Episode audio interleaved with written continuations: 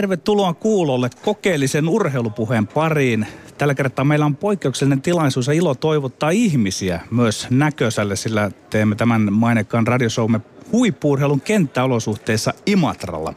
Olemme jalkautuneet SM-hiihtojen ytimeen, joten luvassa on aitoa urheilujuhlan tunnelmaa verekseltään. Puntarissa on tietysti se, että onko puheissamme aiemman lennokkaan luiston lisäksi myös hiihdosta tuttua niin tuikin tärkeää pitoa. Vieraana meillä on tänään lajin yksi kaikkien aikojen suurimmista legendoista Harri Kirvesniemi. Tervetuloa Harri suoraan lähetykseen. Kiitos. Missä roolissa sinä olet täällä Ukonnimistadionilla tänään ja koko viikonlopun ajan? No työroolissa tällä kertaa kuitenkin, että on suksi, suksihuollossa ja itse onneksi on päässyt tuonne ulkotöihin pääasiassa, että saan olla ollut testaamassa, että ei tarvitse olla tuolla voiteen kärryssä. No niin, kiva kun pääsit sieltä tähän vieraaksi. Me palataan kyllä sinuun tässä hyvinkin piakkoin, mutta sallikaa mun hetken esiintyä vielä omassa hiihtoasiassani haalia ja haparoida muistojani kasaan. Mä olen nimittäin asialla ollut minäkin lylyä lykkäämässä juuri täällä Imatralla lapsuuteni kukkeimpana aikana. Paikalliset te tiedätte, Ollinmaja, Eeronmaja, Sienimäki ja oi nuo urheilu talvipäivien urheilutalvipäivät. Ei riittänyt, että minä, veljeni Toni ja muut kiekkopojat, että me olisimme olleet vain Jukolan kentän jäällä neljästä viiteen tuntiin. Välillä mä karkasin yksin omille teilleni. Urheilevan lapsen mielikuvitus maailmaan ja metsään ladulle. Iskä oli voidellut sukset, äiti odotti kuuman kaakaon kanssa. Mä vaihdoin hokkarit monoihin ja suksiin. Mä olin milloin Mieto, milloin Kirvesniemi, milloin Teurajärvi, milloin myyttinen Jenkki Bill Goh jonka outoa luistelutyyliäkin tapaili. Milloin Koivisto, milloin ampumahiihtäjä Heikki Ikola tai Imatran oma mies Juhani Suutarinen. Olin ikään kuin omissa MM- tai olympiahiihdoissani siellä metsässä. Reitti Sienimäeltä Ollimajalle ja takaisin. Latu, sukset, sauvat, ylämäkien rasitus, alamäkien vauhti, maitohappo. Oh, tihentyvä hengitys, pakkasen tuntu kasvoilla, kilpailutilanteen kuviteltu voimakas jännitys, reippaan urheiluelämän kaikkinainen ihanuus, joka täytti nuo kaikki lapsuuteni päivät. Ja nyt paluu tänne Imatralle omaan hiihtokaupunkiin. Näissä merkeissä, joissa. Me olemme Lindgren ja Sihvonen. Oi Petteri, toi oli suorastaan runollista puhetta lapsuuden maisemista ja myöskin lapsuuden urheilukokemuksista. Tiedätkö, se vaikutti vähän mun korviin jopa sellaiselta tietynlaiselta fanipuheelta, kun puhuit, luettelit tässä näitä legendaarisia hiihtäjiä ja olit tavallaan eläydyit heidän rooliin itsekin Totta. hiihtäessä. Eli ehkä sieltä äh, Petteri Sihvosen lapsuudestakin löytyy jonkinlaisia fanittamisen kokemuksia. Kyllä. No, suurista idol- idoleista on ollut, ollut kovasti puhetta ö, suomalaisessa urheilu elämässä tällä viikolla ja varsinkin yhdestä suuresta idolista, suuresta ikonista, Teemu Selänteestä, joka putkahti koko kansan puheenaiheeksi kuluneella viikolla ottaessaan Twitterin ääreltä Kaliforniasta käsin kantaa sekä uudelleen twiittaamalla, twiittaamalla että bloggaamalla muun muassa turvapaikanhakijoista, turvapaikanhakijoista näiden tekemistä rikoksista sekä etenkin raiskauksista langetetuista tuomioista. Ja Selänteen sanomisistahan nousi melkoinen kohu, oletettavasti ainakin siksi, että hänen kaltaisen entisen huippuurheilijan ja kansallisen ikonin tällaiset yhteiskunnalliset kannanotot ovat aika harvinaista hommaa. Ehkä siksi, että esimerkiksi tämä umpirasistinen propagandajulkaisu MV-lehti päätti hehkuttaa selänteen kannanottoa isänmaallisen miehen teoksi. Sekä kenties myös siksi, että mediaakin on kummastuttanut se, miksi Teemu Selänteen sanomiset tuntuvat olevan kovin tiiviisti kytköksissä samasta aiheesta tällä viikolla mielipiteitään lausuneeseen liikemies Aleksi Valavuoreen. Monenlaisia näkökulmia. Paljon on keskusteltu myös siitä, saako urheilija tai ex-urheilija ottaa kantaa. Ja Tästä aiheesta, kun me ollaan aiemminkin ohjelmassamme väännetty, niin ky- kyllähän me luonnollisesti päädyttiin siihen, että tätä viikon isointa puheenaihetta ei käy sivuuttaminen. Ja se on tällä kertaa niin iso, että me keskitymme oikeastaan pelkästään siihen tässä meidän väittelyosiossa.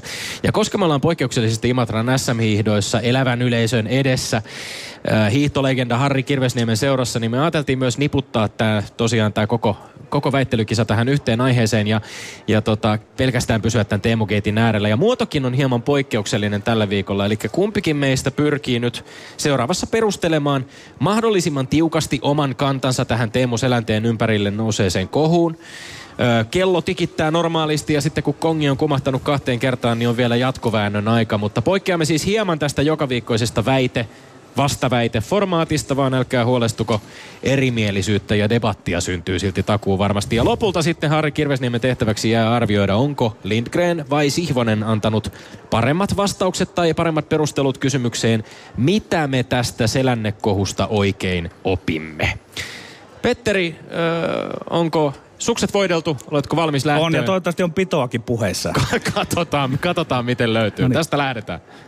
Eli mikä on oppitapaus selänteestä? No ensimmäinen asia, että urheilijan oli hän aktiivi tai entinen, kuten selänne, kannattaa tarkasti harkita, minkälaisten sivuadjutanttien kanssa ryhtyy suhteisiin. Nyt tämä selänteen taustalla häirävä taustaniimi on epäonnistunut pahoin. Tai oikeimmin taustatiimi on onnistunut varmaankin omissa niljakkaissa pyyteissä, eli tuottamaan hirmuisen julkisuuden ja klikkausmyräkän, mutta samalla selänteen erittäin puhtoinen urheilijaimako on alkanut tärveltyä. Toiseksi on mahdottomuus toimia niin, kuten nyt, että julkisuuteen pääsee sosiaalisessa mediassa selänteen sijaan Saksaa pitää pahaa möläytyksineen ja älyttömyyksiä, kuten hyysääminen pitää lopettaa. Ja rinnalla kulkee taustatiimin pidemmät tekstit, kuten kuvakaappaukset ja blogit, joita kirjoittaa joku tyyppiluokkaa varankeruumies Valavuori tai konkari Ari Mennare tai muu.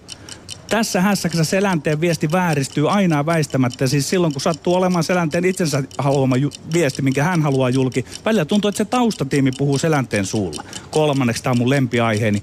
Urheilua ja politiikkaa ei pitäisi sekoittaa. Urheilun kieli on uri- universaali ja neutraali. Nyt selänteen ja kumppaneiden arvovalta mediahuomio kumpuaa urheilusta. Ja käyttävät tavallaan urheilua härskisti astinlautanaan. Se on verinen vääryys. Selänne ja urheilun valapatto flirttailevat rasismilla ja urheilun kenttä, jos mikä on rasismivapaata aluetta. Haluatko kerrata vielä? Tässä on pieni hetki aikaa, voit kerrata oh, vielä. Niin, no niin, yksi on valitet, valittava huolella, keitä sivuadjutantteja päästä iholle. Okay. Se on yksi. Joo. Ei kannata toisaalla kirjoittaa apukoulutason suomea ja toisaalla täsmällistä suomea. Ja mhm. kolmas, politiikka, urheilu ja rasismi pitää pitää erillään. Oko, sellaista. No niin, oma vastaukseni kuuluu tässä. Mielestäni kaikkein oleellisinta tässä on nyt sisältö.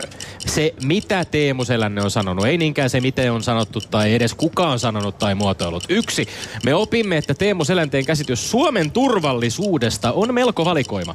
Selänne teki bloggauksessaan selväksi, ettei hän hyväksy rasismia missään muodossa. Hyvä. Ja että turvaa hakevia pitää auttaa. Hyvä. Tämän perään Selänne teki yhtä lailla selväksi, että uskoo Suomen turvallisuustilanteen heikentyneen turvapaikanhakijoiden takia, että kriminaalipolitiikkamme ja rangaistusaste asteikko raiskaustuomioiden osalta on epäonnistunut ja jopa, että Geneven pakolaissopimus tai sen palautuskielto ei hänen mielestään sovellu hyvin tähän päivään. No nämä alkaakin olla jo vähän ki- kinkkisempiä hommia. Me opittiin myös, että valtaosa urheilumediaa ja mediaa yleisemmin ei tällaisen vaikean yhteiskunnallisen aiheenkaan tiimoilta oikein osaa suhtautua Teemu Selänteen sanomisiin kovin kriittisesti. Kriittinen toimittaja olisi kysynyt Selänteeltä seuraavat jatkokysymykset.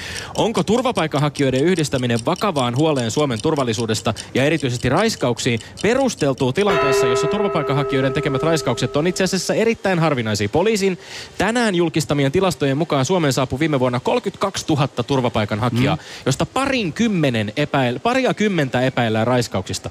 Pari prosenttia kaikista poliisin tietoon tulleista raiskausepäilyistä epäilyistä viime vuoden ajalta.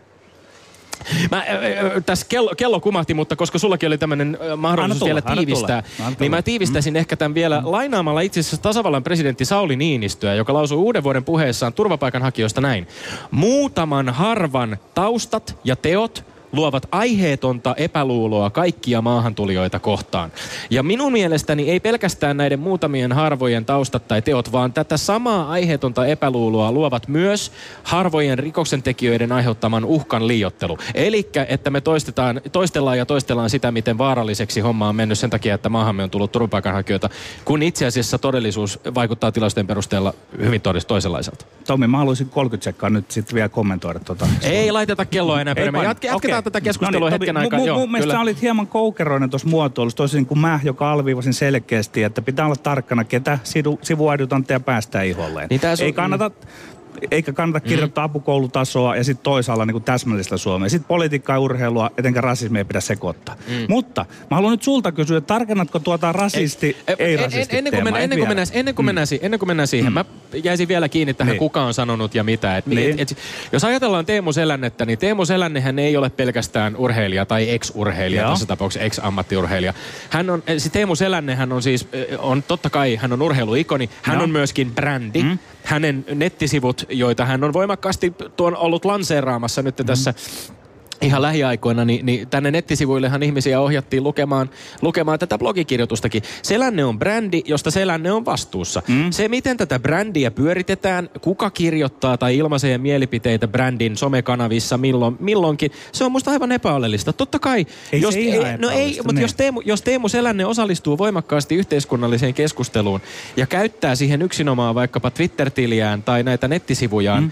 omiin lausuntoihin, niin riippumatta siitä, kuka nyt on sitten naputtanut nämä tekstit, niin kyllähän se on aivan päivän selvää, että Teemu Selänne on vastuussa siitä, mikä viesti sieltä välitetään. Ja hänen on pakko allekirjoittaa nämä viestit. Kyllä, kyllä, mutta voiko sä nyt tarkentaa sitä tätä rasisti-ei-rasisti-asetelmaa? Mistä se sun mielestä kertoo, että tätä kaikkia, kun me jääkiekkoilijamme Teemu Selännettä on lähdetty ulkopuolelle tavallaan niin kuin puolustelemaan, ettei hän ole rasisti, ettei hänen lausuntonsa ole ollut rasistisia. Ko- Mutta koska mun mielestä koskaan ei ole savua ilman tulta, miksi Selänteen piti blogissaan selitellä parhaan päin pois twiittejä? Ja hei, Eh. nyt Tommi, tästä voi ehkä voidaan olla samaa mieltä, että eikö tapaus Selänteenkin tiimoilta pitäisi ennemmin määritellä sitä, mitä on rasismi, eikä että kuka on rasisti. Pitäisi määritellä mitä on rasismia. Mun mielestä me eh, ehkä tässä, tämä nyt menee vähän laajemmalti ehkä yhteiskunnalliseen keskusteluun, vähän Niin, mutta urheilukeskusteluun. urheilija on mennyt aukaisemaan suunsa. Urheilija on, ja, ja, ja monihan oli sitä mieltä, monihan kauhisteli sitä, että mikä, mit, mihin on maailma mennyt, kun Teemu Selännettäkin epäillään rasistiksi. Ja, ja, ja oli mun mielestä erittäin hyvä, että Teemu Selänne sen takia heti kättelyssä siinä omassa blogikirjoituksessaan totesi, että hän ei hyväksy rasistisia tekoja missään muodossa. Hän jyrkästi kielti sen. Mutta, äh, oli sanonut, että ei saa hyysätä. Niin, niin no, oli sanonut oli, ja, ja käyttänyt sellaista kielenkäyttöä, joka aivan selvästi toistuu vaikkapa täällä niin kuin MV-lehden tai muiden kelpasi vastaavien. he MV-lehdelle, Se kelpasi kyllä. heille. Ja mun mielestä oleellista on myöskin se, että, että miten me mielletään, mitä rasismi on. Mä, jos mä kysyn sulta nyt, Petteri, vaikkapa, mm. että jos ihminen vaikkapa työskentelee monien eri kansallisuuksien kanssa, on ystäviä, jotka, jotka edustaa eri kansallisuuksia. Jos ihminen ei halveksu ketään avoimesti etnisen taustan tai vaikkapa uskonnon perusteella sekä uskoo voimakkaasti itse, että ei ole rasisti, mm. niin onko silloin kuitenkin mahdollisuus, että tällainen henkilö voi syyllistyä tekoihin, jotka ovat luonteeltaan hieman rasistisia? No ilman muuta voi. Niin, näyttää, si- niin, näyttää sille, että syyllistytään. Joo, ja, mm. siis, ja, ja tässä mä, mä nyt oikeastaan purkasin tätä vielä niin, että mä, mä itse ajattelen, että rasismi on niin paljon va- monisyisempää ja vaikeampaa havaita kuin mitä me kuvitellaan. Että siis minä itsekin saatan, ajattelen aivan selvästi, että en ole rasisti, mutta saatan aivan hyvin joskus syyllistyä sellaisiin tekoihin, jotka tukevat tai jopa vahvistavat meidän yhteiskunnassa olevia tällaisia syrjiviä rakenteita. E- Esimerkkinä siitä voisi mainita vaikka sen, että mä nostasin tässä ohjelmassa kerta toisensa jälkeen vaikkapa tummaihoiset suomalaisurheilijat esiin pelkästään silloin, kun puhutaan etnisyydestä tai rasismiin liittyvistä väittelyistä. Sen sijaan, että mä asettaisin heidät täysin samalle viivalle muiden kilpaurheilijoiden Niin, sinne kanssa. urheiluun, missä urheilu, mikä ei tavallaan kutsu puoleensa koko tätä poliittista keskustelua, mutta nyt Kyllä. se, nyt se on muljahtanut sille puolelle. Se poliittinen, mutta tämä poliittinen keskustelu, tähän mä haluaisin ehdottomasti, mm. ja tämähän on ollut meidän ikuisuusaihe, johon me ollaan mm. kerta toisensa jälkeen palattu. nyt sä ja, sait ja, sitä poliittista keskustelua, Tommi. Niin, ja sinä varmaan nyt Teemulta. olet sitä mieltä, että, että, että nyt mä olen kauhean pettynyt ja surullinen, kun on tullut vääränlaista sä olet innoissasi, sä olet mä olen innoissani, koska Niin. tässä on kysytty sitä, että saako urheilija ottaa kantaa. Ja vastaus on, että totta kai saa. Eihän kukaan ole rajoittanut Teemu Selänteen sananvapautta millään tavalla. Ja jos ihmiset on ihmeissään siitä, että Selänteen kaltaisen henkilön päätös lähteä sitten keskustelemaan turvapaikkapolitiikasta ja Mhm. raiskauksista aika kinkkisestä aiheesta aiheuttaa kohun, niin, niin silloin ei oikein taideta ymmärtää median lainalaisuuksia, koska kyllähän tämä oli aika yllättävä veto. Joo. Ja, ja siis edelleen palaisin siihen, mitä me ollaan aikaisemmin keskusteltu, kun sä syytät siitä, että politiikka ja urheilu pitää pitää erillään, mutta kun Pitää, politiikka ja urheilu sekoittuu jatkuvasti, ne eivät pysy erillään. Urheilu ja politiikka sekoittuu silloin, kun urheilun arvokisoja järjestetään ihmisoikeuksia polkevissa Onko Harri. Kirvesniemi ottanut poliittisia kantoja? Katsotaan, mitä mieltä hän on kohta, mutta pysytään vielä. Se sekoittuu mm. silloin, kun merkittävät urheilujohtajat syyllistyy korruptioon. Se sekoittuu kunnallispolitiikassa, kun tehdään päätöksiä yhteiskunnan tukemista urheilun muodoista.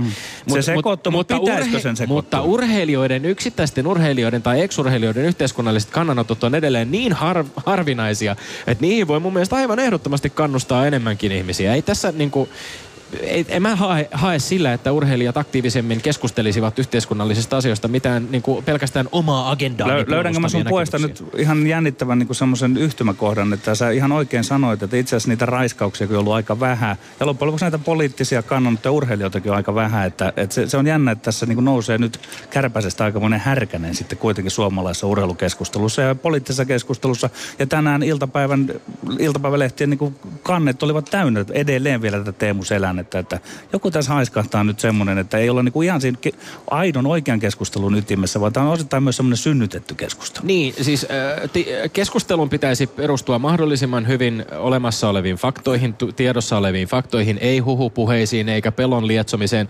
Totesit tässä, että raiskauksia on ollut aika vähän. Minkälaista vähättelyä esimerkiksi Ei siitä, mä sitä että, tarkoitan, Ei, ei, ei, ei mutta en, enkä epäilekään sitä, mutta se pitää mainita myöskin, että siis totta kai paljon on työtä tehtävänä siinä, että esimerkiksi ne kymmenet tuhannet turvapaikanhakijat, jotka viime vuoden aikana ovat tulleet Suomeen, että heidät saadaan kotoutettua yhteiskuntaan. Ja meillä on hiihtoon liittyvääkin keskusteluaihetta siitä, miten heidät voidaan saada kotoutettua yhteiskuntaan. Mutta mut, mut tässä niin kuin, että jos, jos Teemu Sellanen kirjoittaa blogin siitä, että et, et miten hän on huolissaan Suomen turvallisuudesta, ja sen jälkeen keskittyy lähinnä turvapaikanhakijoihin ja, ja raiskausrikoksiin, josta tänään ollaan saatu faktaa, että puhutaan parista kymmenestä rikoksesta vuoden 2015 aikana, niin silloin on, on syytä kyllä kysyä, että onkohan Teemu Selänne ihan perillä siitä, että minkälainen tämä Suomen turvallisuustilanne tällä hetkellä on ja mitkä niitä, mitkä niitä merkittäviä uhkia on. Olisikohan ehkä merkittävämpiä uhkia esimerkiksi se, että, että on, tapahtuu rasistisia hyökkäyksiä vastaanottokeskuksiin ja, ja tota, turvapaikanhakijoita vastaan.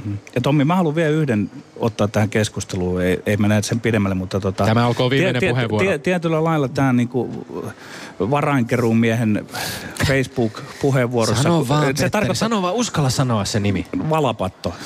Joku, no mutta kuitenkin, niin tota, Tommi, mä sanon nyt näin, että, että jos hänen tämä kirjoitus olisi ollut totta ö, aikoinaan, niin silloin meillä olisi jäänyt nämä amerikaanit ja hetemait ja muut kokonaan tulematta tänne suomalaisen urheilun pariin. Että kyllä mä pidän sitä myös eräänlaisena urheilun vihapuheena, että me suljettaisiin pois hienoja urheilijoita itse asiassa meillä olisi tällä hetkellä vähemmän, jos ne valapaton puheet olisi niin kuin ikään kuin olleet voimassa jo Suomessa nyt. Me kuulemme tuomion tästä pienestä debatista seuraavaksi hienolta urheilijalta Harri Kirvesniemeltä, mutta sitä ennen 10 sekuntia pikku jingleä. Ylepuheessa Lindgren ja Sihvonen. No niin, lämpimästi tervetuloa vielä minunkin puolesta Harri Kirvesniemi. Kiitos. Öö, me päästiin tuossa äsken kattelemaan vähän tiukkaa kahina, kahinointia tuolla ladulla. Tai aika siististi siellä mentiin itse asiassa sekä, sekä naisten että miesten, miesten sprintin finaaleissa. Ja sitten sä pääsit siitä suoraan istahtamaan penkkiin ja seuraamaan, miten, miten tota sanansapeleita kalisteltiin täällä. Miltä tämä nyt, olet siinä myhäillyt ja kuunnellut meidän argumentteja. Oletko itse seurannut aktiivisesti tätä Teemu Selänteen ympärillä vellonutta keskustelua tällä viikolla? En koin aktiivisesti, mutta ei ole toki voinut välttyä seuraamasta. Niin. Kyllä. No, äh, mitenkäs jäikö mieleen mitään tota, äh, näkemystä siitä, että kumpi tässä nyt oli niskan päällä perusteluissa? Näin kun ö, tässä sprinttiä hiidetään ja sprinttihän on tietyn muotoinen, niin ehkä sanoisin, että Petteri vei ainakin aika ajon. Se oli nimittäin se esipuhe ennen kuin alkoi tämä keskustelu. Se, No oli, niin. se oli todella mainio. Kiitos, ja kiitos ja siitä, tuota, joo. myöskin, myöskin tuota, niin ehkä Petteri vei tämän ensimmäisen al- alkuerän, tai olisiko se nyt puolivälierä oikeastaan nimeltään, ja sen jälkeen alkoi varmaan suunnilleen tasan kudotette, mutta että ehkä sitten musta tuntuu, että Tommi aavistuksen kyllä voitti sitten ihan finaalikurotuksessa. Semmoisella Juha Miedon jalalla. No suunnilleen semmoinen, että oli tuo tämmöinen vapaa keskustelu al- alkoi velloamaan, niin, niin tuota, ehkä se oli enemmän sitä, että ne mielipiteet miellyttivät minua. Eli hypättiin sieltä, aa okei, okay, hyvä, hyvä, siinä on jotain tietynlaista, tietynlaista kannanottoa myöskin, mutta, mutta tämähän on jännä mielikuva. Nyt me saatiin tavallaan tämmöinen kaari siitä koko debatista. Ja että siinä vaiheessa, kun hypättiin sieltä latuurilta vapaaseen tyyliin, niin minä, joka itse asiassa on ihan pertsamiehiä kyllä ja en ole ollenkaan vapaata Mutta hen, henkisesti olet ehkä vapaan tyylin miehiä, että mä olen tämmöinen vanhan liiton urheilumies, että yritin köpötellä, mutta hapoille taisi vetää sitten vähän ennen siinä loppuun. No Kyllä. et, et pahasti Ei pahasti, hapoilla. mutta että kyllä ja sitkeästi tulin tuntumalla maaliin. Kyllä, kyllä, mutta tämähän tarkoittaa siis sitä, että me ollaan ö, livahdettu koko kauden ö, tai vuoden tilanteessamme. Et Onko se nyt 12, 10, 1 sitten tällä Kyllä, se hetkellä? yksi- Meillä yksi on tasuri, joo, yksi viime kummitteleva tasurikin, mikä Joo. ollaan saatu. Mutta kiitos tästä ö, tuomiosta. Harri Kirvesniemi, arvovaltainen taho, on ö, päättänyt, että tällä kertaa ö, Teemu Selänen argumentit Lindgrenin puolelta olivat Teemu Selänen argumentteja voimakkaampia. Tuolta Oppi Siivosen puolelta tulleita Teemu Selänen argumentteja vastaan. Mutta mehän siis to- toivomme totta kai, että keskustelu jatkuu tuolla Twitterissä hashtagillä LS-puhe. Ottakaa toki kantaa meidän sanomisiimme ja esittäkää omia näkemyksiänne mahdollisimman aktiivisesti. Ylepuheessa Lindgren ja Sihvonen. No niin, me Imatralla ollaan täällä tota hulppeassa, hienossa äh, kuplahallissa äh, Tekonurmen päällä ja tuolta, jos, jos ihmettelette taustalta kuuluvia ääniä, niin siellä, siellä tota, teikäläisenkin työpajalta tuolta, tuolta tota, missä, missä suksia, suksia hoidetaan ja huoletaan ja, ja voidellaan, niin sieltä kuuluu tuommoista niinku hiemakoneen äänettä, vai mitä sieltä nyt kuuluukaan? Niin. Siellä varmaankin porakoneet pyörii ja rullaharjat hankaa suksen pohjaa. Että. Kyllä, eli Petteri pääsi jo vähän kysymään sinulta, Harri Kirvesniemi, että mikä, mikä oma rooli sit näissä, näissä tota, Imatran SM-hiidoissa tänä viikonloppuna on. Eli kerrotko vielä nyt kertaalleen, että mitä tässä enimmäkseen tulee viikonlopun aikana sitten tehtyä? Täällä ollaan huoltamassa niin kun, oman, omien suksitallien urheilijoiden välineitä ja, ja tuota, minun roolini on pääasiassa ollut, että on sitten tuolla niitä suksia testaamassa, kun pojat laittelee niitä suksia testaamassa ja oikeita voiteluita ja kuvioita ja muita ja yritän sitten myöskin urheilijoita auttaa suksien testauksessa. Tästä, tu- tästä tulee mieleen, että tuota, missä määrin hiihto on välineurheilua? Voiko, voiko millään prosentilla kuvata, että missä määrin se suksi ratkaisee sitten sen luisto, pito, jne? Kyllähän se sitten tietysti, totta kai hiihto on välineurheilua hyvin pitkälti ja siinä on monta ratkaisevaa asiaa. On, on suksi, sitten kuinka se suksi käsitellä ja kuinka se sitten voidellaan, mutta että useimmiten kuitenkin se kaikkein ratkaisevin seisoo siinä siteistä ylöspäin. Ja, mutta kyllähän kun huipulla hiidetään, niin silloin ei kukaan ole niin ylivoimainen, että pärjäisi, pärjäisi huonolla välineellä ja yleensä hiidossa ehkä puhutaan huonosta välineestä silloin, jos se alkaa sen pari prosenttia olemaan heikompi. Joo, niin se, silloin voi olla niin tekemä, tekemätön paikka, vaikka olisi kuinka kuntoinen urheilija siinä suksen päällä. No joo, se on kuitenkin pari prosenttia jossain 25 minuutin kympin kisassa, niin, hmm.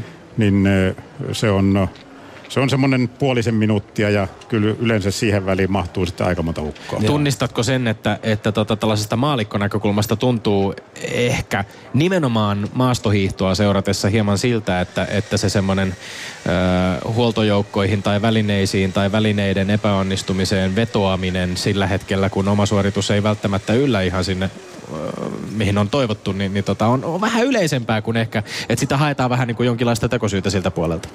Onko se sun mielestä, niin. turvaudutaanko siihen urheilijoiden puolelta vai? No ehkä se, ehkä siinä en, en tiedä, pitääkö nyt viitata tähän edelliseen selännen viitinkin alkuun, että, että ehkä siinä tulee myöskin sillä tavalla hieman väärinkäsitystä, kun monesti kysytään kuitenkin niistä välineistä. Mm. Ja jos ne ei ole kohdallaan, niin se urheilija, joka on ollut 30, niin jos se sanoo, että että, tuota, että ei nyt ollut ihan niin kuin luisto kohdallaan tai pito kohdallaan, niin ei se välttämättä suinkaan tarkoita sitä, että jos se olisi ollut, niin hän olisi tapenut mitalleista, että olisi ollut ehkä sitten 20 mm. tai 25. Mm. Että hieman kuitenkin pyrkii analysoimaan sitä tilannetta, mutta tietysti tämäkin asia olisi esitettävä selvästi. Joo. Joo. Miten tota, Harri niin jos mietit aikoja taaksepäin, mietitään jotain semmoisia periodeja, että suomalainen hiihto on pärjännyt tosi hyvin ja sitten on tullut aallonpohja, niin onko tehty semmoista analyysiä, että kulkeeko myös tämä välinekehitys? Että tavallaan silloin, toki, toki silloin kun on pärjätty, niin välineet on varmaan täytynyt olla jo jonkun aikaa hyvässä kunnossa. Löytyykö semmoista korrelaatiota tällä? Ei ehkä kovin vahvasti ja jos nyt myös tällä hetkellä ajatellaan tilannetta, niin meillähän on todella hyvä kansainvälinen naistiimi. Toki siellä kummittelee sitten ne kolme neljä naista, jotka ei tarvitse päästä ketään muita palkintopallille, mutta, mutta että on kansainvälisesti erittäin korkeatasoinen tiimi ja miehillä on ollut sitten jonkun verran vaikeampaa, mutta että sama tiimi hoitaa sukset ja kyllä, kyllä Suomen huoltotiimi on, on vuosien mittaan osoittanut, että varmasti niihin resursseihin nähden on ollut kyllä todella erittäin loistava. Joo, Onks... tämä res... Antti, jos mä ei, jatka, kysyn, jatka niin, niin tämä resurssit on mielenkiintoinen kysymys, että siis kumpi se sinun mielestä ennen muuta on? Resurssikysymys vai osaamiskysymys? Ja, tuota, ja onko niin, että niiden kuitenkin täytyy parhaimmillaan käteillä keskenään? Että, että onko se kallista hommaa Suomen hiidon talouden mittapuulla saada pidettyä se väline niin kuin viimeisen päälle tikissä? Kyllä se sille on tietysti kallista hommaa, että niitä, se osaaminen on se ykkösasia. Mm. mm. Ja niitä osaavia miehiä on sitten, sitten tuota kieputettava ympäri maailmaa ja niitä on yleensä kuitenkin hyvin samankokoinen joukko, mitä niitä urheilijoitakin, että kyllä se reissaaminen maksaa ja totta kai, että kestetään koko ajan kehityksessä mukana, niin se ei ole pelkästään ne kisareissut, vaan kyllä siellä pitää olla leireilläkin. Isot esivalmistelut tehdään etukäteen kuitenkin, kun valitaan hyvä kalusto eri keleille ja sielläkin tarvitaan jo niitä huoltomiehiä monesti paikalla, koska se on muuten liian vaativaa urheilijalle. Mulla heräsi tässä semmoinen kysymys mieleeni, että onko teollisuus vakoilua? Jos sinne sinun verstaallesi tulee norjalaisia, niin mitä sinä näytät siellä sitten heille? Et onko se niin kuin, kun sanoit, että täytyy matkustaa ja olla hereillä tuolla ja tehdä havaintoja ja muita, mutta – Onko jopa tämmöistä niin teollisuus? Niin, tai tässä nyt jos jatkan vielä tähän, niin jos tästä katsoo nyt noita, noita vanerikoppeja, jotka täällä hallin sisällä on, siellä on sinun edustamasi suksimerkki, sitten siitä naapurissa seuraavassa kopissa on seuraavaa merkkiä ja sitten taas seuraavaa merkkiä, niin kyllä tuolla ovet tuolla lailla aika avoimilta näyttää, ei siellä mitään semmoista niin kuin kovin tiukkaa lukkoa kenenkään ovessa tunnu olevan, että onko tämä täysin tämmöistä niin kuin avoimilla korteilla pelaamista? Ei se nyt sillä lailla ole, että kyllä, kyllä se nyt yleensä jokainen testailee ne parhaat, esimerkiksi jos on, puhutaan vaikka voiteista, niin tänäkin päivänä, että mikä voide toimii parhaiten ja ei sitä kyllä tuonne kentälle lähdetä heti julistamaan, mutta että, että kyllähän tässä, tässä lajissa ja suksien voitelussa niin sitä teollisuusvakoilua on, on kyllä niin kuin siinä mielessä todella paljon, että jos on, huomataan, että joku on edellä, niin kyllä sitä kaikin keinoin yritetään sitä saada selville, että mistä se etumatka oikein johtuu. Mutta sitten taas ehkä sitten, kun hommista ruvetaan tekemään liian monimutkaisia, niin sitten mennään aika usein syteen. Ylepuheessa Lindgren ja Sihvonen. No nyt ollaan tosiaan äh, Imatran Suomen mestaruushiihdoissa täällä, täällä tota viikonloppua viettämässä ja mekin olemme jalkautuneet äh, hiihtokansan pariin ensimmäistä kertaa Lindgren ja Sihvosen historiassa lähetys tehdään jostain muualta kuin Pasilan pääkallo paikalta. Ähm, ja tuossa on, on, tänään perjantaina on, on hiihdetty äh, näitä, näitä SM-sprinttejä ja sitten on, on muita matkoja luvassa vielä viikonlopun aikana. Ähm, millä tavalla, mitähän tämän kysymyksen muotoilisi? Mä ehkä lähtisin siitä, että kun Petteri puhui tuosta teknisestä kehityksestä, niin, niin jos nyt vertaat vaikka niihin omiin kilpa-aikoihin, niin, niin tota, semmoisena kokonaisvaltaisena arviona siitä, että mitkä on ne niin kuin ratkaisevimmat asiat sinun mielestäsi, Harri Kirvesniemi, jotka ovat muuttuneet tästä kilpaurheilusta maastohi, tai maastohiedosta puhuttaessa, mitkä ovat merkittävimmät muutokset verrattuna niihin sinun omiin kilpa-aikoihisi? Ilman muuta se, että nämä sprintit ja yhteislähdöt ovat tulleet erittäin voimakkaasti ja se on muuttanut sitten kilpailijatyyppejä. Se on myötä vaikuttanut siihen, että myös... Millä tavalla kilpailijatyypit ovat no muuttuneet? No se, että hyvin usein kisa ratkaistaan loppusuoralla. Kun, kun, kun monesti väliaikalähtökisassa kuitenkin, niin kyllä se yleensä joka aika usein se, joka voittaa, niin kyllä se tietää jo kilometriä ennen maalia, mm. että hän voittaa. Että on viimeiset väliajat kuultu ja, ja ero, ero on ovat a, selvä. Ja sprinterit ovat aika lailla erikoistuneita siihen sprinttihiihtoon. Kyllä, mutta toisaalta sitten taas niin eh, jos ajatellaan näitä yhteislähtötyyppisiä kisoja, niin eh, varsinkin miesten puolellahan se on erittäin pitkälti myöskin sitä, että, että siellä loppukirivaiheessa vasta sitten on erittäin vaikea karata porukasta. Se on, on vähän pyörä, se pyöräilykilpailu tapaiseksi muuttunut. No, t- tässä, on, t- tässä on merkittäviä muutoksia kilpailun muodossa. Miellyttävätkö nämä sinua? No ei välttämättä kaikin osin, että, että hieman enemmän ainakin tar- kan, haluaisin sitä vanhaa kunnon väliaikalähtöä takaisin, että, että oikeastaan vielä kun näiden myötä myöskin ladut ovat muuttuneet. Useimmiten kierretään, pysytellään koko ajan lähempänä stadionia, jotta sitten kun hiidetään yhteislähtönä, porukka pitää saada vähän väliä käymään stadionilla, niin harvoin saadaan sitten niin kovia maastoja, mitä ennen. Ja tämä on ollut myöskin osaltaan muuttamassa, muuttamassa sitten urheilijatyyppiä, että kyllähän 20 vuotta sitten vielä niin suurin osa kisoista ratkaistiin sillä tai sanotaan, että vahingossakaan semmoinen ei voittanut, jolla ei olisi ollut huippukorkea maksimihapeenottokyky. No, otan vielä tähän jatke, jatke, jatkeeksi ennen kuin tota, annan Petterin puhua, niin, niin tota, ehkä jos näistä kilpailijatyypeistä puhutaan, niin sitten tullaan väistämättä varmaan myöskin siihen, että näissä kilpailumuodoissa on jonkinlaista tämmöistä Mä luulen, että Petteri haluaa varmaan ehkä kysyä jopa tästä niin kuin yleisön kosiskelusta jollain tavalla, mutta ehkä se urheilija, onko se urheilijatyyppikin jollain lailla semmoinen, nähdäänkö me enemmän tuolla showmiehiä ladulla kuin aikaisemmin? Tai naisia? Voi se tietysti olla, että kun enemmän tulee sitä mies miestä, nais naista vastaan äh, niin kontaktikisaa. Mm. Eikä sitä, että, että tuota, niin, äh, vaikka toisia vastaan mennään, mutta että mennään eri aikaan, niin ehkä se sitten pikkasen ajaa enemmän myöskin hiihtoa sen tapaiseksi kontaktiurheiluksi, mutta toisaalta kuitenkin edelleen niin äh, vähän pitkän matkan miehiä ja naisia varmasti kuitenkin ollaan ja ne ei ole yleensä niin äh, valtava aggressiivista porukkaa.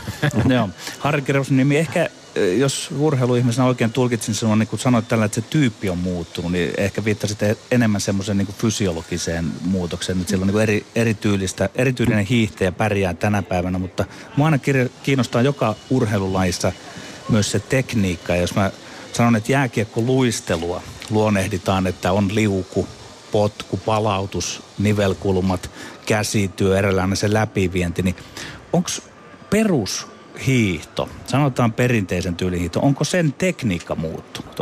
Oletko siinä nähnyt muutoksia sitten niin sanottuun Harri Kirvesniemen päivien? Jonkun verran on muuttunut ehkä sen takia, että sukset ovat koko ajan menneet eteenpäin. Se on todella hyvä samonta varmaan. Tässä on ennenkin mennyt eteenpäin, mutta joo, joo. kyllä välineet on kehittynyt, mm. ne on tullut hyvä helppohiihtoisiksi ja, ja sitten kun toisaalta niin kuin varsinkin perinteisessä, kun painotusta on tullut entistä enemmän tasatyöntöä, koska mm. vauhdit kasvaa, ladut nopeutuu, helpottuu, voiteet paranee, sukset paranee, vauhdit kasvaa, on, on niin kuin entistä paremmin mahdollista työntää tasatahtia ja, ja tuota, se on sitten se optimaalinen tasatahti suksi, johon kuitenkin laitetaan pitovoiden, niin se vaatii hieman, se ei ole ehkä ihan kuitenkaan hiihdettävyydeltään täysin samanlainen kuin semmoinen optimaalinen vuorohiihtosuksi. Ja, ja sen vuoksi niin eh, jonkun verran ehkä se tekniikka on mennyt hakkaavammaksi, mutta että kyllähän kun katsoo jotain Dario Kolonia, Kyllä tarkoittaako, niin että lyödään upea. kovin käsillä? Ja... No joo, kyllä. Kyllä Tiheämmässä tahdissa kyllä niin kuin kovemmin? No, no ei välttämättä ehkä en, enemmän, enemmän kuitenkin voimaa käyttäen. Johon myöskin vaikuttaa se, että ei, eihän semmoista voimakäyttöä niin 90-luvun sauvat olisi kestänyt. Putket olisi mennyt poikki. Joo, tämä on mielenkiintoista tavallaan myös, paitsi nämä sprinttimuodot ja nämä, sitten että väline on myös ollut se, mikä ohjaa myös. Ja sitten tietysti nämä maastot, jos oikein ymmärrän, niin muokkaa sitä tekniikkaa. Ei niin päin, että, että se tekniikka tavallaan muokkaa sitä hommaa, vaan se seuraa perässä näitä muita ilmiöitä. No, kyllä, kyllä ne kulkee käsi kädessä, Joo. totta kai. Ja niin kuin esimerkiksi se, jos ajatellaan tätä tasatyöntövillitystä, mitä mm-hmm. nykyisin on, niin se on oikeastaan ihan luonteva seuraus. Sitä toisaalta rullasuksilla on tehty jo 80-luvulla niin paljon mitään muuta kuin tasatahtia pumpattiin kaikki ylämäet. Niin miksei se, mm. miksei se siirty sitten aikanaan myöskin hiihtoon. Tosin ö, aihe tai hiihtotapa, josta minä en erikoisemmin Joo.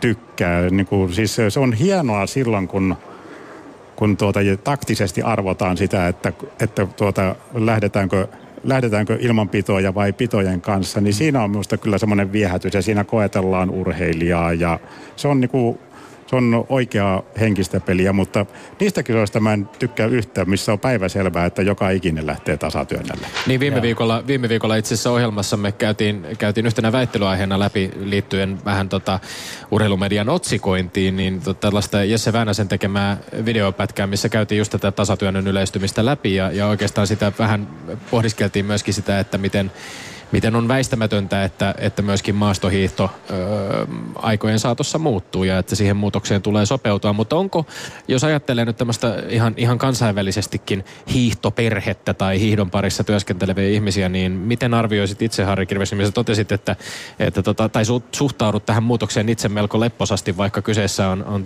on tapa hiihtää, josta et välttämättä itse henkilökohtaisesti niin kauhean hyvin pidä, mutta onko semmoista voimakasta muutosvastarintaa vai, vai onko ylipäänsä niin kuin, on, onko sitä, ajetaanko jopa siihen niin kuin sitä kehitystä eteenpäin hiihtopiireissä, että, että pitää löytää uusia tapoja, uusia tapoja muuttaa hiihtämistä? Tuskin tuohon suuntaan. Toivottavasti kukaan ei aja, että mieluummin pyrittäisiin pyrittäisi sitten ei keinotekoisesti, vaan maastoprofiileilla rajoittamaan tai vaikeuttamaan sitä tasatahtia, koska jos kuitenkin ajatellaan niin kuin isona kysymyksenä kokonaisuutta, niin eh, ei ole, ei ole niinkään siitä kyse, että vetääkö ne huiput tasurilla vai, vai tuota, hiihtääkö ne pitojen kanssa, vaan, vaan siitä, että me saadaan lajin parissa pysymään ihmiset, jotka pystyy tekemään sitä hommaa samalla lailla. Ja jos ne on se nyt sitten vaikka 800 000 suomalaista, jotka harrastaa hiihtoa, niin ei voi kuvitellakaan, että, että niistä se enempää kuin vajaa kaksinumeroinen luku, niin lähtee noita latuja niin työntämään tasatahdilla. Ja... Kyllä se on semmoisen kokemuksesta voi sanoa, että se on semmoisen kolmen työnnön jälkeen niin alkaa, alkaa piputtaa. Kyllä, että, että sen takia olisi, olisi niin kuin erittäin suotavaa, että tämmöinen normaali kunnon perinteinen hiihtotapa säilyisi, koska sillä on varmasti iso merkitys siihen, että me saadaan nämä myöskin massat liikkeelle. Niin tässä tullaan nyt sitten huippuurheilun ja toisaalta niin kuin laajemmin liikunnan väliseen linkkiin ja yhteyteen. Joo, kuvaile vielä maalikolle Harri Kirvesniemi, että minkälainen latuprofiili kutsuu puoleensa sitä tasatyöntöä ja sitten kumpi, käytit termiä pito, pidoilla hiihtäminen. Minkälainen latuprofiili taas kutsuu puoleensa sellaista? Onko se, niin, kerro se. No siis se oikeastaan ne kohdat, missä tasatyönnöllä eniten hyödytään, on tietysti helpot maastokohdat, sitten alamäet, varsinkin jos on sen jälkeen pitkiä liukuosuuksia, jos on ylämäet on loivia, niitä mennään hyvin helposti samaa vauhtia. Ja ennen kaikkea sitten, kun kelit on suht liukkaita ja sillä lailla hankalia voidella, että, että siellä ei, ei pitovoitelukaan ole joka kohdassa optimaalinen, niin silloin on tasatyönnöllä monesti hyvä, että mahdollisuudet pärjätä. Et sitten kun tehdään semmoista sopivan jyrkkää tarpeeksi paljon ja, ja tuota, monesti vielä sitten, että jos jyrkän jälkeen sitten vaikka jatkuskin latu vähän loivempana ja, ja laskut olisi sitten sellaisia, että siellä ei sitten nämä loppuliukuja päästä ottamaan, että siellä Joo. vauhti hidastuu melko nopeasti, niin siellä se tasan, tasatyönnöstä hyötyminen on ehkä kaikkein vaikeinta. Ylepuheessa Lindgren ja Sihvonen. Niin kun tultiin tähän linkkiin nytten uh, huippuurheilun ja toisaalta massojen liikunnan välillä, niin mikä on arviosi Harri Kirvesniemi siitä? Sä katselet nykyisenä hiihdon parissa työskentelevänä toimijana, hiihtoa rakastavana ihmisenä varmaan aika laaja-alaisesti myöskin sitä, että miten tätä lajia harrastetaan väline valmistajana myöskin, että, että millä tavalla väline, välineet kehittyvät ja millä tavalla harrastajat niitä hankkivat ja käyttävät. 2016 suomalainen hiihtokansa. Osaavatko suomalaiset hiihtää? Yllättävän hyvin. Siis kyllä tuota, pelkästään se, että suomalainen, jokainen suomalainen on varmasti nähnyt aika paljon hiihtoa, niin kyllä se jotenkin sinne selkäytimeen uppoaa. Että mä oon ollut nyt viimeisen kymmenen vuoteen aika paljon nuoria tullut ladulle. Mm. Niin mä oon ollut kyllä iloisesti yllättynyt, että, että siellä on kuitenkin ihmeellisen hyvää teknistä osaamista, mutta että ehkä sitten voisi olla vähän parempaa fyysistä kuntoa. Niin, nuoria, nuoria laduille. Maastohiihto on Suomessa edelleen va- vaikkapa televisioyleisöjen määrissä mitattuna valtavan suosittu laji, mutta, mutta ehkä jos, jos sitten lähdetään tarkastelemaan sitä, sitä tota kohdeyleisöä tai niitä, niitä segmenttejä, niin suosio taitaa ehkä kuitenkin olla kovinta melko lailla niin kuin ikäryhmien yläpäässä, että pitäisikö, pitäisikö mielestäsi tai millä tavoin maastohiihto voisi tavoittaa enemmän nuoria ikäryhmiä ja vaikkapa suurissa kaupungeissa. Tietysti tässä tullaan osittain ilmastokysymyksiin myöskin. Mm, mutta... No joo, kyllä varmasti se olosuhteiden järjestäminen on jo sinänsä se ehkä perus lähtökohta, että jos en, en usko, että tämmöinen on se nyt tietysti nuoresta tai vanhemmasta harrastajasta kyse, niin jos sitä latua joutuu hakemaan kaukaa, mm. niin sinne ei eikä lähdetä, mutta että esimerkiksi täällä, missä me nyt olemme, Imatralla, loistavat uh, olosuhteet on yleensä jo syksyllä. Tänne tehdään säilytystä lumesta ensilumeen ladut, ja joka on maastoltaan mukava, ja sitä jatketaan sitä mukaan, kun, kun, kun talvi alkaa, alkaa saapumaan ja on riittävästi kylmää, niin sen verran tässä lähistöllä aikanaan asuneena, niin kyllä tiedän, että siellä ladulla pyörii myöskin paljon sitten nuorta porukkaa ja, ja siellä on, siellä on niin kuin mukava harrastaa. Siellä on kaiken tasosta ihmistä liikkumassa ja, ja kyllä tämä olisi varmasti se asia, mitä me tarvittaisiin ykkösasiana myös niin kuin, paitsi, paitsi tuota ihmisen, ihmisten liiku, liikuntaharrastusten lisää, lisäämiseksi, niin myöskin sitten maastohiitoharrastuksen lisäämiseksi. Ja kaikin puolin ta, laji pitää tehdä li, riittävän helpoksi. Puitteet, niin puitteet täällä liiku, liiku, liikunnalle ja urheilulle ovat, ovat aikamoiset ja täällä on selvästikin myös resursseja siihen on laitettu ja niitä resursseja on pyritty ilmeisesti siis oman arvioisi mukaan, tai on onnistuttu kohdentamaan niitä sillä tavalla hyvin, että ne palvelevat sekä kilpaurheilua että sitten myöskin liikunnan harrastajia yleisemmin. Kyllä, kyllä siis äh, ainakin sillä päätelmällä, että täällä on todella niin kuin monen, monennäköistä liikkujaa liikenteessä ja, ja liikkujia on paljon. Mm. Harki Rivesniemi, tietyllä tapaa koulut on kaiken urheilun tyyssiä, tietysti seuratoiminnan ohella, niin miten arvioisi mukaan hiihto voi kouluissa? Toki varmaan eri tilanteita eri puolilla Suomea, mutta noin niin kuin yleisesti ottaen. Eihän hiihto tietysti voi läheskään yhtä hyvin kuin ennen ja suurin, suurimmat syyt on varmaan se, että se hiihtämään lähteminen on aika lailla vaikeaa. Koulut, suuri, suurin osa oppilaista on nykyisin käy koulua kaupungeissa eikä, eikä enää maaseuduilla. Ja, ja tuota, se on hankalaa se ladulle pääseminen. Ja toki tietysti nämä olosuhteetkin on muutenkin muuttunut varmaan silleen, että mutta et ei varmasti Helsingin keskustastakin, kun lähdetään koulusta, niin vaikka paloheinään, niin siinä ei oikein se yksi tunti tahdo riittää. Niin siinä tarvii hetken aikaa. Tiedän kuluneella viikolla julkisilla kulkuvälineillä paloheinää matkanneena aamulla. Tota, että suksien siellä, kanssa. Suksien kanssa ja siellä oli pieni koululaisryhmä myöskin siellä samassa bussissa suksien kanssa matkalla silloin paloheinään. Niin tota, tota, kyllä se varmasti vaatii myöskin sitten organisointia ihan jo koulujen ja opettajien puolelta, myöskin, puolelta myöskin. Ja, ja se, en tiedä, onko, onko niin kuin välineistö sitten miten hallussa myöskin kouluilla. Tai että kaikillahan pitää olla sitten myöskin sukset, kun lähdetään hiihtämään.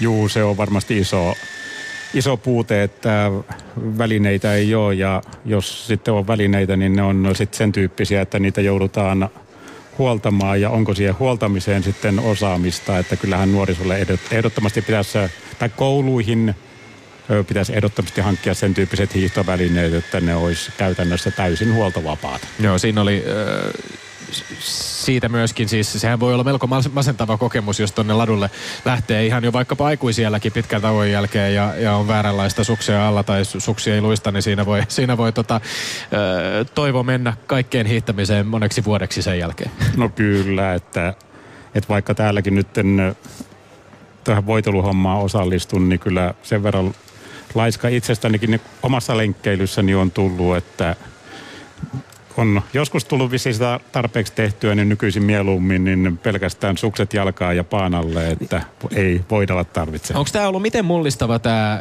tällaisten helppokäyttöisten pitopohjasuksien tuleminen suksimarkkinoilla? Miten ne on näin suksitehtailijan näkökulmasta, niin miten ne on mullistanut tätä? Koska siis itse esimerkiksi olen sellainen ihminen, että en tykkää ollenkaan minkäänlaisesta huoltotoimista oikeastaan missään lajissa tai millään elämän alueella. Ja, ja sehän tuntuu uskomattoman kivalta ja helpolta, kun voi vaan laittaa sukset, nappaa sukset sukset menemään matkaan ja mennä ladulle?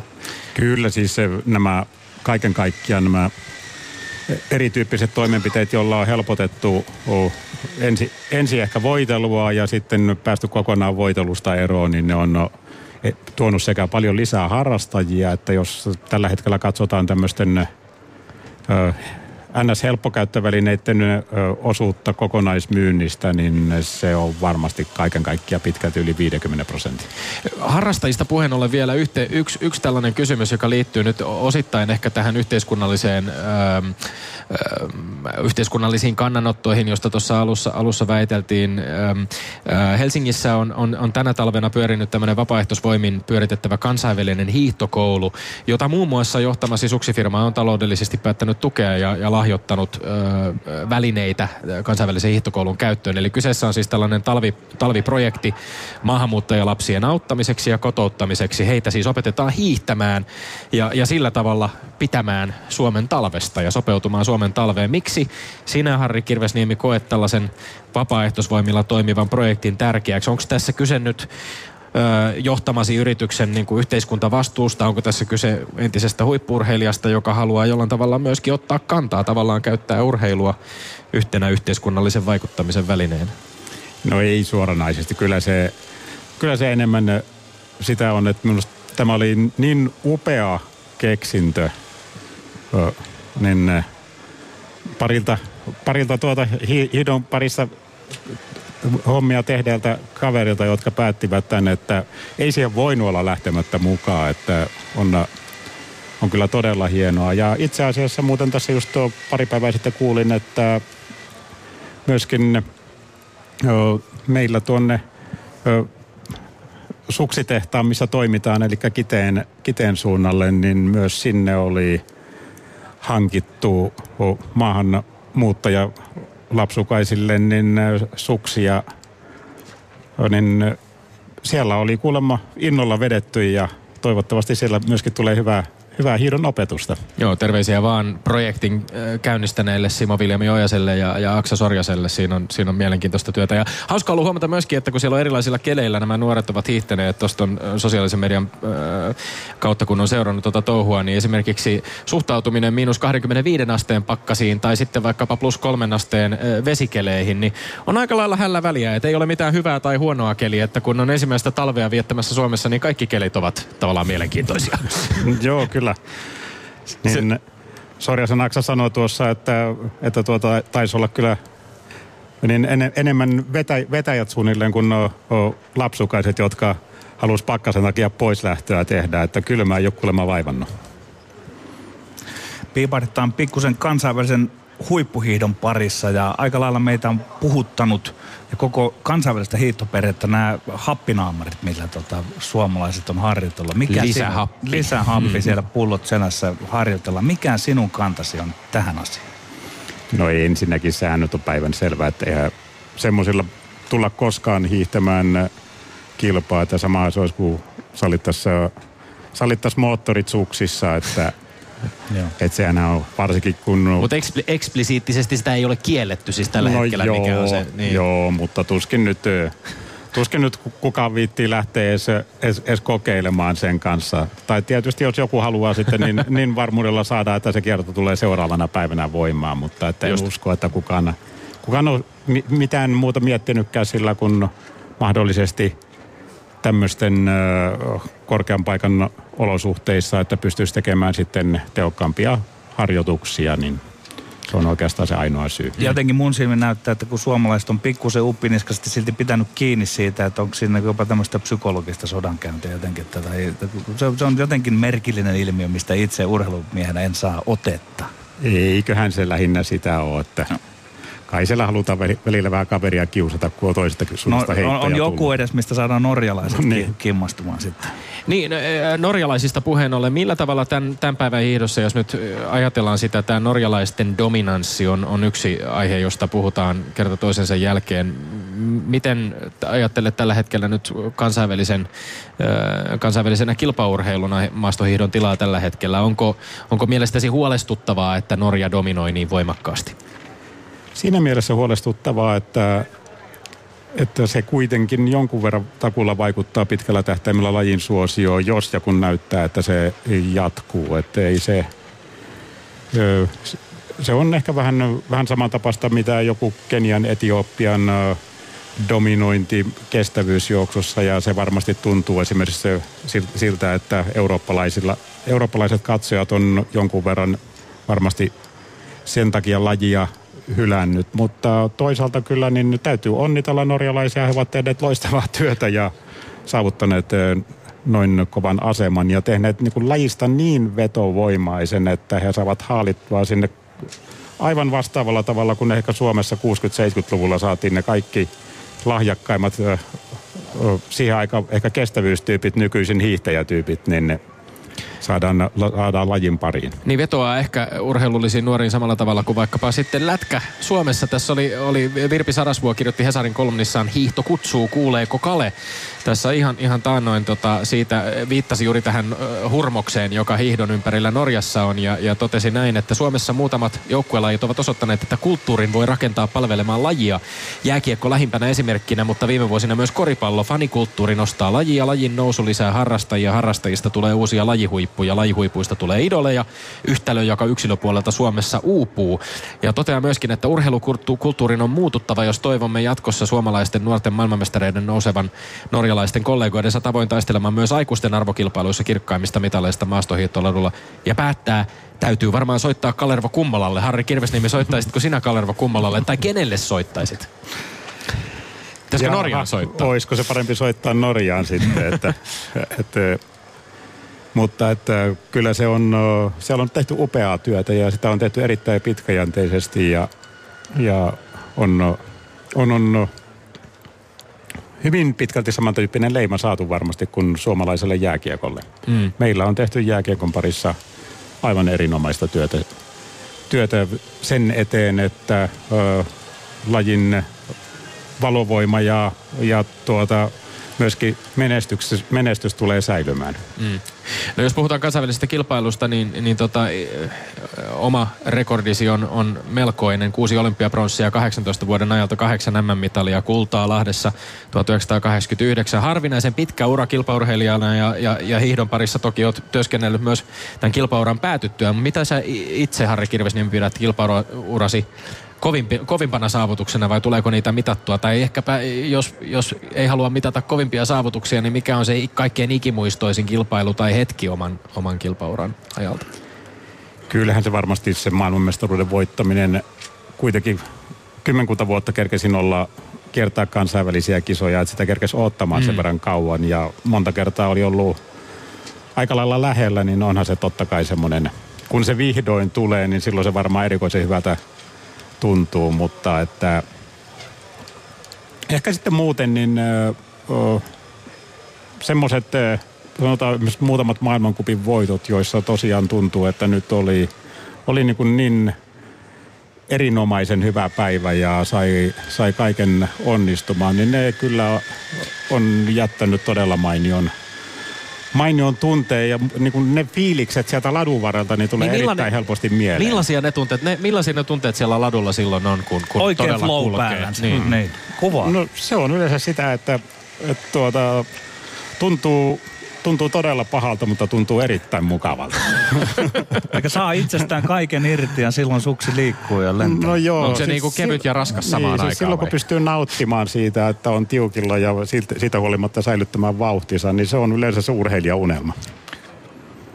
Joskus tulee mietittyä, että, että kun sitä pääsee ladulla niin kovaa kuin pääsee – ja sitten kun kuulee, että mones on, niin kuinka se vaikuttaa? Koska tavallaan niin kuin, onko se aina kuitenkin myös suhteessa siihen muihin, muihin urheilijoihin siellä? Vaikka itsellä tuntuu, että menee todella hyvin nyt, mutta olenkin vasta 25. On, onko tämä, osunko yhtään hiihtourheilun tai tämmöisen yksilöurheilun problematiikkaan tällä? Kyllä, tuo on ihan, ihan totta. Siis näitä, näitä tilanteita on tullut monta kertaa, että on kuvitellut ennen ensimmäistä väliaikapaikkaa, että nyt tuntuu aika lailla hyvältä. Ja sitten tulee tuo suunnilleen siellä luku 25, niin kyllä siinä suunnilleen niin kuin loppumatkan pyörii mielessä, että, että mikä ihme voi niin kuin mättää näin pahasti. Ja sellaisena päivänä se kipu ja tuska ei tunnu mukavalta. Joo. Tämä kisa päättyy onneksi nä- tähän näihin sanoihin ja, ja pääset jatkamaan omia hommia se täällä kisaviikonlopun aikana. Lämmin kiitos vierailusta Harri Kirvesniemi. Kiitos ja oli mukava kun tulitte katsomaan hiihtokilpailua. Ehdottomasti. Ja Tommi, sinun urheiluterveisesi tähän loppuun.